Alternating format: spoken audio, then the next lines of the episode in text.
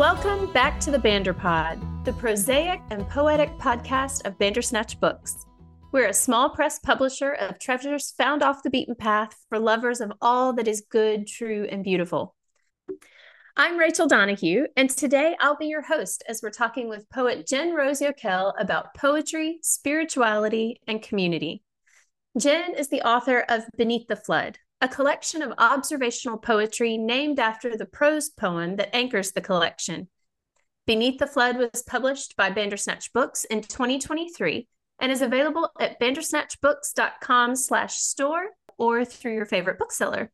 Jen Rose Yokel, welcome to the Banderpod. Hey, it's good to be here. Always look forward to our chats, and yeah. um, especially when they involve poetry. yeah, it's been a while. I'm I'm glad we're doing this. Yeah, yeah, me too. Well, first things first, introduce our listeners who may not be familiar with your poetry to your collections Beneath the Flood and Ruins and Kingdoms. What can they expect from your poetry collections? Ruins and Kingdoms was my first book that I self published in 2015. Mm-hmm. It's a very distinct period mm. of my mm. life. I haven't looked at it in a while. I should probably go look and see is this good or is this cringe? I don't know. Yeah. No, there there are some gems in there for sure. I definitely enjoyed it when I read it. Ah, thank you. I appreciate that. And then Beneath the Flood, I say you could expect. Some people have pointed out that they feel like sometimes the poems start off a little lighthearted and funny and then they catch you off guard. That's what people have been telling me. So that's what I hope for, like kind of that Billy Collins ish plot twist, kind of. Yes. yeah, I'd say that's accurate. Your poetry is very accessible. It's not, I mean, it stays in the concrete world for mm. the most part but definitely looks very closely at our reality to see the deeper truths, the spiritual reality that is also present, yeah. just kind of beneath that veil, kind of just peeling back and helping us see a little bit deeper. Mm. There are definitely some that have that turn that it's like, oh man, that line, I wish I had written that line. so, your husband, Chris, is a poet as well, two poets. Tell me what that's like. Yeah, I think it might have been like one of the things that our friendship kind of built on. Like we met mm-hmm.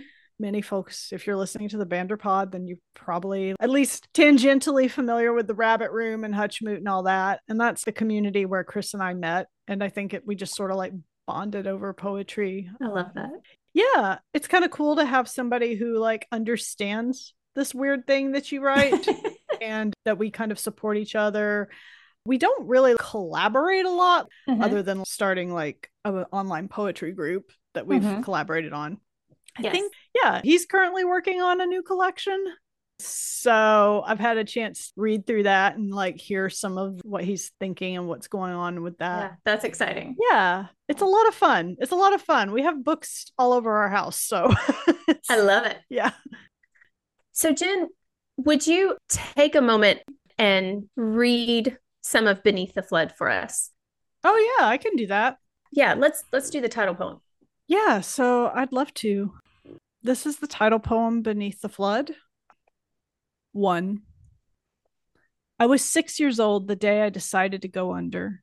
So small and new to the bright mystery of living, all I knew was the tug of a question. Why wait? I don't remember her voice or exact words, but I remember the teacher's permed hair and the essence of a question Do you want to ask Jesus to live in your heart? I thought I knew him anyway, but still my small hand went up. Thursdays were chapel days, boys in ties, girls in dresses, and those that said yes gathered, nervous, backstage, ready to be baptized before the adults. That one kid in class, the one with freckles and crooked teeth, who was always knocking me into the playground dirt, said she'll freak when she goes underwater, knowing I was fearful and shy. I didn't freak. I don't remember the preacher's face or name, but I remember the old, strong hands laying young life into death. I remember cold water in a blue plastic tub behind the altar, my hair floating around as I descended, I remember a moment of hovering like a spirit under the waters before I rose. Two, I've seen babies marked with holy water. They lie there, small and fragile, in the hands of the preacher, before the eyes of family and extended family they have yet to meet. I always wonder if they'll cry when their brow is splashed, but they don't. They lie there in one strong hand, while another gentle hand, cupped and dripping, pours the water over them. And the old sanctuary breaks open with joy. The morning light bends through stained glass, and the gathered family marvels at new life made newer. I wonder at the calm in these children. I wonder if they stay content because they know a secret I've long forgotten. Perhaps they're still used to swimming in something liquid and holy, and here at the dawn of life, before sorrow has the chance to touch them, before they know heartbreak, loneliness, and longing, the mark of water can't burn them yet. We have sinned and grown old, but they are young and remember. Three. I've seen my niece's ocean baptism, watched as she and a preacher waded waist deep in the Atlantic, Family by blood, by marriage, and by faith gather in the harsh wind and watch a cold wave off the rocky Massachusetts coast sweep over her teenage body. The ocean has an urgency. It gives and takes and gives again. I wonder if it feels different from my swim in the baptistry. I wonder if it feels even more like descending into death, into the first element, into the silt of creation. The seawater churns around the world, catching the remnants of rocks, the ashes of those gone before, mixing with the salt of tears and memory of those lost at sea. She rises, fist in the air, victorious. She is shining as she's wrapped in a towel. And here we gather in joy at the edge of a turbulent mystery, a people wandering a wide, dangerous world. Maybe we're all lost at sea, swept out into the churning waves of time, waiting to be recalled again to life. Four, I've seen women who've heard the whisper, why wait? They've passed through pain and been led by the hand to the house of God, and we'd cheer as we watch them pledge themselves to a new lover. They've known too much life, these beautiful women. They've felt the crust of addiction on their skin, felt shame hang like a millstone around their necks, felt the hound of heaven's breath on their backs as he pursues, shakes the earth to reach them. I wonder how they got so brave. I wonder at the terrors they've seen or how compelling the light must have been. They plunge into the water, then rise up in joy, feeling cleaner and younger than ever. Their burdens dissolve like salt in the sea. Their hair drips with glory. Now they walk lighter, floating across the room like so many Cinderellas clothed in radiant white. Oh, daughters, you look so beautiful. You stride unashamed into the castle, into the dance, the feast. And the music stops and every head turns when you enter. Daughters once dead, now alive. Daughters once lost, now found. Hmm. Thank you. Thank you so much, Jen. That's beautiful. So Chris's day job is is teaching, right? Mm-hmm. Like he yes. teaches writing and poetry and things like that.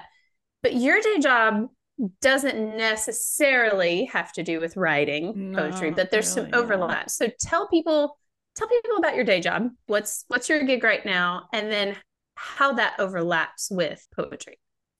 Started using the language of there's the day job, the day job that like pays you and that is weirdly working HR payroll at a small business, mm-hmm. like at a, for a design company which has been really fun experience. I've been learning things that I did not know about tax codes and that's that's very strange, but it's also kind of cool to participate in a team and just get glimpses into other industries. Mm-hmm. It's a it's a branding agency, so I get to not only learn about the work that my designer friends do, but then I get to learn about the different industries we work in that maybe doesn't overlap with the poetry a ton other than i can write really concise instagram captions because i manage our social media. That's um, great. That is a skill let me tell you.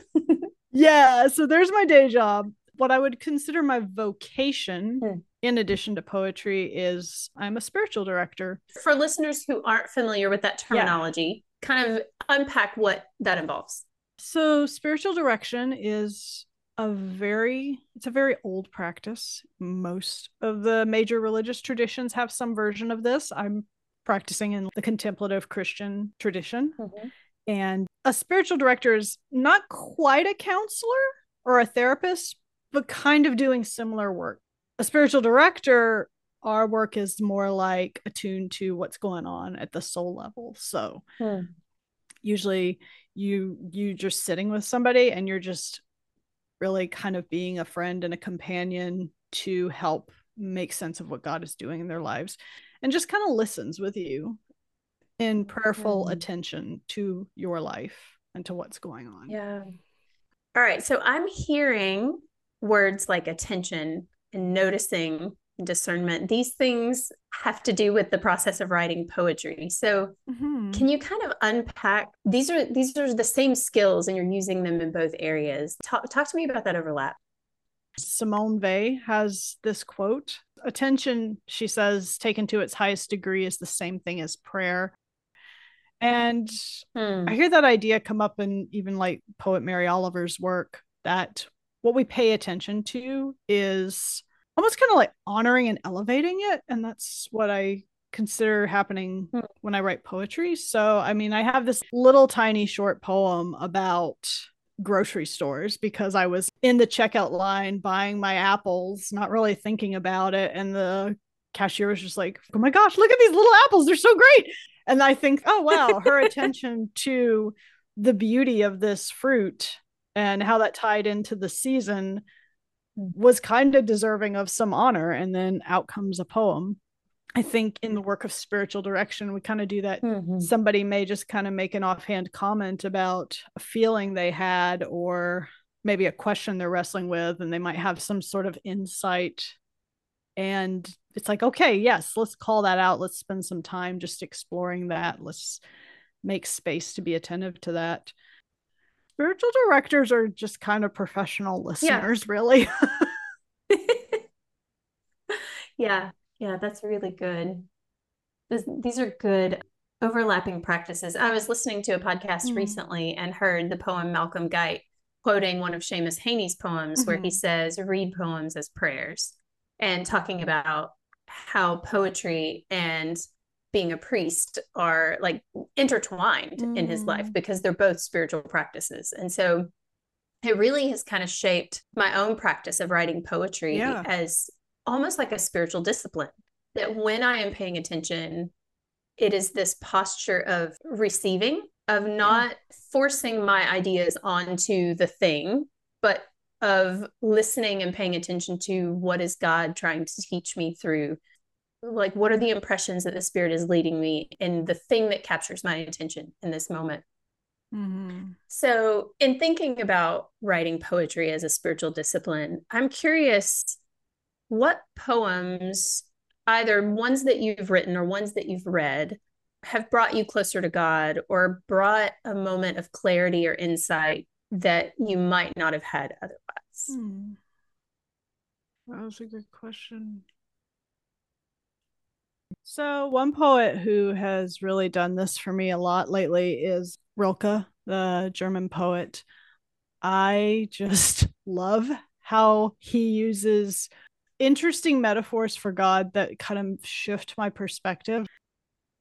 I have this collection called Prayers of a Young Poet. This was a translation of some of his, like, just early drafts of his famous, like, Book of Hours poems. And they were just inspired by his experiences seeing the Orthodox Church and being really moved. And there's this one poem that begins with the lines you, neighbor God, when I sometimes wake you with loud knocks in the long nights, I do so because I rarely hear you breathing.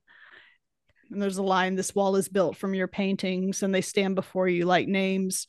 And when the light flames in me and claims you in my deep, it squanders itself as radiance upon their frames. And I think that strikes me as a poet and as a spiritual director because I think Mm-hmm. That just makes me recognize we're all kind of grasping at knowing God and describing God. These different images and icons and poems that we create are efforts to get to know God and get to mentally grasp what he's like. That whole book was really great as a spiritual practice. So yeah, he's he's a great one.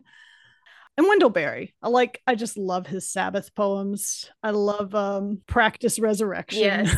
it's The past few weeks, I've had the line, like the refrain running through my head of that we may reap great work is done while we're asleep. Mm, And so, uh, you know, and he's talking about that a Sabbath mood might rest on our work. And it's like that line, yeah. you can just, it goes so deep. Mhm. You know, it takes the spiritual truth and it applies it in such a way that just awakens something and Mhm. gives you more to meditate on and more to Yeah. think on. And like all these different scriptures come to mind that's drawing Yeah. from these these deep truths. And that's that's good stuff. It's profound. It's taking, it's stripping away that veil of that was in the film of familiarity and Mhm. and helping us really see. And it sounds like that's what the purpose of spiritual direction is as well, Mhm. to kind of help you peel back and help you really look Yeah. at the decision or whatever it is that to see it from another angle or to Yeah. see it with more clarity, to really get to kind of the heart of the heart of the matter. Yeah. Because I don't think you you don't know what you Yeah. don't know. You don't always know. And I feel like that's a lot of the work is protecting the space Hmm. and creating like kind of a hospitable space to just process and to just be with God and to be still and listen. Hmm. And yeah, that's what I and I hope that's what I want to do with my poetry too. I just would like to create these like kind of like micro hospitable Hmm. places. I love that.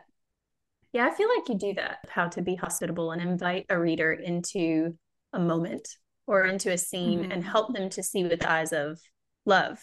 I'm thinking in particular about one of your poems, the of the girls on the the Metro North train, right? Oh yeah. And it has- Oh, I'm gonna butcher the line. Please read it. Okay. The funny thing about the girl to the girls on the Metro North train was that poem like almost didn't make the cut. I kept looking at it and thinking, is this weird? Is this wrong? Is this like not a good fit for this collection? So I feel like that's the one that people keep telling me, oh man, I love that one. I'm Yeah. like, oh, okay. yeah. To the girls on the Metro North train, forgive me for eavesdropping, but your joy was so loud. You were laughing and taking photos propping boot clad feet on the armrest, a merry band of travelers. And one of you talked about your posture, chiding yourself to sit up straight, commenting on your layers of fat. No, said your friend. You've got muscle. You're beautiful. You looked in your phone's selfie camera, grinned brightly, shared a hug. I don't know if this was your first time to the city or a regular trip you make. I hope when the world calls you names and tries to dampen your joy, tells you not to laugh so loud, tells you the things you love are meaningless. Oh, dear girls, wherever you are, I hope you remember how it feels to be wholly yourself and alive. Hmm. Love that. But that pardon me, but your joy was so loud. Like it's just such a generous view of the world, of other people. And yeah, you definitely see that that crossover between prayer and poetry and so spiritual direction is something you're doing in community with another person but you've also Mhm. done a lot of poetry in community with other people Mm. and honestly like that's where i kind of got my start so talk a little bit about that poetry community and kind of how that's grown and shaped Chris and I have been involved with the Rabbit Room for over a decade and have been attending the Hutchmoot conference. One year they asked us if we would host a poetry open mic, and they were like, We don't know if people are going to show up, but will you at least try it? And so we were like, Yeah, sure. I think this is probably like 2017, Yep. 2018, yeah something like that. 2017 yeah 2017. Okay. And it was wonderful. Like so many people showed up. You were there. yeah that was the first time i had ever read my poetry aloud before a group before Yeah. it was in 2017 that was momentous yeah, it was so great. And I just remember leaving that room like overjoyed, like, oh my gosh, there's other poets here. We're not the only ones. And we've been doing that annually since then, and even just versions of that during COVID when we were online. So we created a Facebook group called the hmm. Poetry Pub and just kind of and I feel like the Poetry Pub has sort of taken on a life of its own. We've published a few digital chapbooks. Our good friends, JJ Brinski and Sarah Spradlin, are hosting like regular open mics on Zoom. Mhm. And it's just been so cool to see this very generous, down to earth community of poets like rise up. And just so many have like published books. You published a couple books mm-hmm. out of mm-hmm. that. I just think it's so cool that people have gotten behind it and it's just kind of kept going. I mean, actually, if anybody is listening, if you are on Facebook and yeah. you are a poet, in April and October, we open the group up to new members and you can like send a request to join. Mm-hmm. And then, well, we close the new membership just so we can spend some time nurturing mm-hmm. community, mm-hmm. help it grow slowly. It's so much fun. And there's so many yeah. good things coming out of it. I mean, I'm just overwhelmed every time. And a lot of the spiritual overlap that we're talking about, mm-hmm. a lot of prayerful things, a lot of things that have grown out of deep meditation or or paying very close attention to the world. Yeah. Well, before we wrap up, I've got um, some popcorn questions oh, to throw at you. so feel free to make these short answer. Okay. All right. What's your favorite word? Oh, Rachel. I don't know. Kerfuffle. Oh, that's fun. All right, your next task is to use it in a poem. Okay. okay, noted. for for an, for another day. Yeah. You can you can come back to me with that one. what are your favorite tools of the trade? Step 1, either a Blackwing pencil or a mm. one of these like Sharpie S gel pens. Oh yeah. Step two, Scrivener. Mm-hmm. Goodness, I'll sing the praises of Scrivener forever. Mm-hmm. I have a document with like 10 years worth of poems. Yep. I actually finally converted Chris to Scrivener a couple years ago. he was just doing it like a Google Doc, and I'm like, there's another way. There's a better way. Yeah. Yeah. No, that's good. All right. Here's a tough question. Who's your all-time favorite poet? All time favorite let's say either Wendell Berry or Rilke. Can mm-hmm. I do that? Sure. Why not? Nobody can answer with just one, right? All right. Nobody can answer with just one. My current favorite, though, I'm like on a Ada Limon kick mm. right now, reading one of her collections. She's great. Well, my next question was, what is a favorite poem you've read this year? So, can you name, like, give us one of Ada Limon's poems that you've really enjoyed? Give Me This by Ada Limon from her new book, the hurting kind. All right. One for us to explore. And then last question. So our tagline is publishing treasures found off the beaten path. So name a poet off the beaten path that you think people should read. Mm-hmm. Maybe somebody lesser known. Somebody lesser known. Shout out to my poetry mm. pub friends. Chris Wheeler has published a couple of like really wonderful books, and you guys should check him out. And JJ Brinski just launched a Kickstarter campaign for his sci-fi poetry yes. and microfiction book, and I've I've read like an early draft of it, and it is yes utterly delightful and weird. Yeah, I actually just backed his Kickstarter. Yeah. It just launched. So if you're hearing this, um, yeah, definitely check out. If you are JJ's listening work. to this within like the month or so of it coming out, yeah, definitely check that out because yeah. I think that's going to be a good time. And I think so too very cool. Definitely off the beaten path.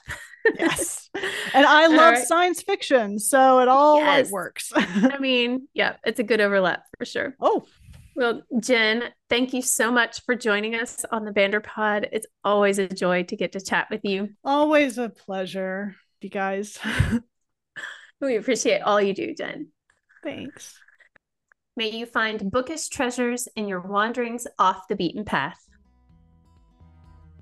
Thanks for listening in to our conversation today on the Banderpod. We hope you'll check out our full catalog at bandersnatchbooks.com. The Banderpod is produced by Rachel S. Donahue, A.B. Donahue, and Carolyn Claire Givens. Audio engineering by S.D.G. Morgan. Artwork by Evelyn Warnemuende. Many thanks to our friend Chris Slaten of Son of Laughter for our theme song, Cricket in a Jar. Find links and more in the show notes.